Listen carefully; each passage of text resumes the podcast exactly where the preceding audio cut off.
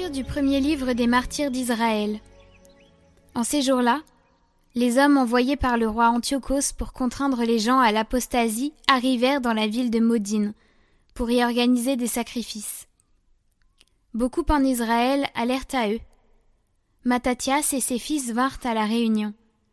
Les envoyés du roi prirent la parole pour dire à Mattathias Tu es un chef honoré et puissant dans cette ville, soutenu par des fils et des frères. Avance donc le premier et exécute l'ordre du roi, comme l'ont fait toutes les nations, les hommes de Juda et ceux qui sont restés à Jérusalem. Alors toi et tes fils vous serez les amis du roi. Toi et tes fils vous serez comblés d'argent, d'or et de cadeaux nombreux. Mattathias répondit d'une voix forte. Toutes les nations qui appartiennent aux États du roi peuvent bien lui obéir, en rejetant chacune la religion de ses pères, et se conformer à ses commandements.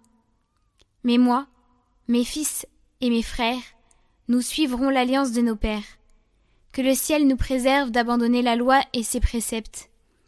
Nous n'obéirons pas aux ordres du roi. Nous ne dévierons pas de notre religion, ni à droite, ni à gauche.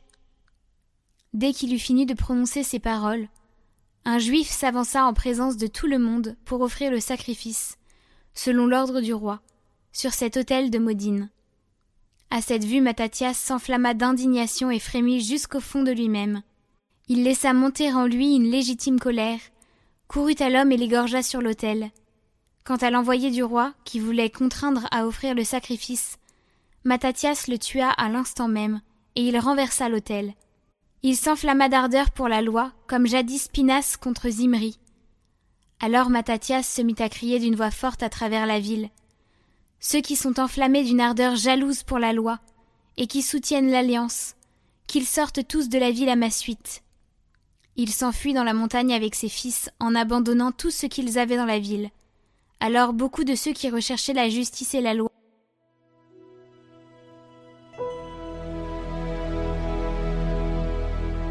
À celui qui veille sur sa conduite, je ferai voir le salut de Dieu.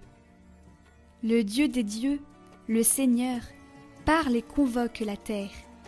Du soleil levant jusqu'au soleil couchant, de Sion, belle entre toutes, Dieu resplendit.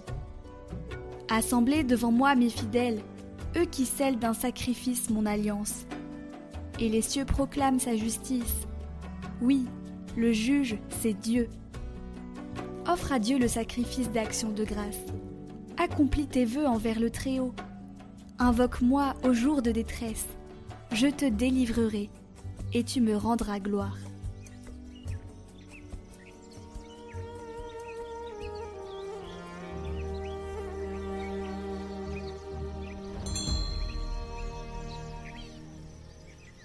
Évangile de Jésus-Christ selon Saint Luc.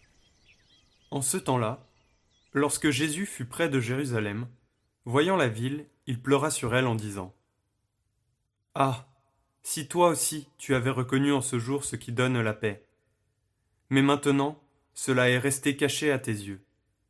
Oui, viendront pour toi des jours où tes ennemis construiront des ouvrages de siège contre toi, t'encercleront et te presseront de tous les côtés. Ils t'anéantiront, toi et tes enfants qui sont chez toi, et ils ne laisseront pas chez toi pierre sur pierre, parce que tu n'as pas reconnu le moment où Dieu te visitait.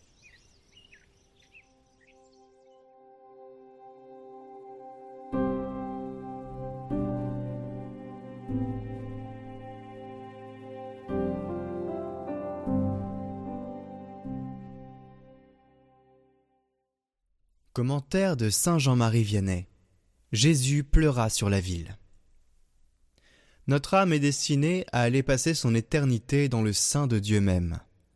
Disons tout en un mot, mes frères, notre âme est quelque chose de si grand, de si précieux, qu'il n'y a que Dieu, seul, qui la surpasse. D'après cela seul, mes frères, je vous laisse à penser si nous devons nous étonner que Dieu, qui en connaît si bien le mérite, pleure si amèrement la perte d'une âme.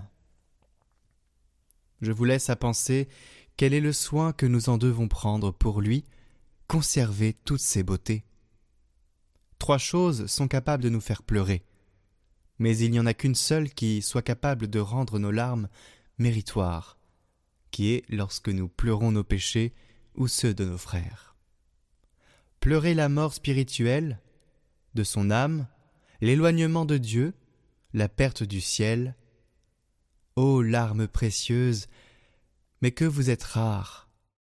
Et pourquoi, mes frères, sinon parce que vous ne sentez pas la grandeur de votre malheur pour le temps et pour l'éternité? Hélas, c'est la crainte de cette perte qui a dépeuplé le monde.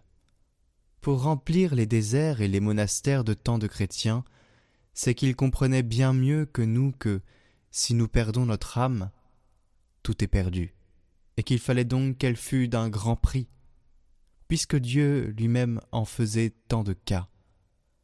Oui, mes frères, les saints ont tant souffert pour conserver leur âme pour le ciel. Chers auditeurs, vous l'avez compris, notre âme est le bien le plus précieux que nous ayons. Et de ce trésor, il faut faire très attention, non seulement pour notre propre trésor à nous, notre âme, mais aussi pour l'âme de nos frères et sœurs. C'est pour ça que nous sommes poussés à l'évangélisation, c'est pour ça que nous sommes poussés à la prière. Et en parlant de paix aujourd'hui, eh bien je vous propose de retourner prier le chapelet de la paix qui est en lien en description. Peut-être que nous avons l'impression que notre prière est comme une goutte d'eau dans un océan, que cela n'a pas vraiment d'effet. Mais faisons confiance au Seigneur, laissons le Seigneur intercéder pour nous dans ces temps troublés. Combien de guerres ont été évitées par la prière? Combien d'âmes ont été sauvées par cette même prière? Il est facile de regarder ce que nous avons, mais il n'est pas facile de regarder ce que le Seigneur nous a évité. Alors faisons confiance, prions.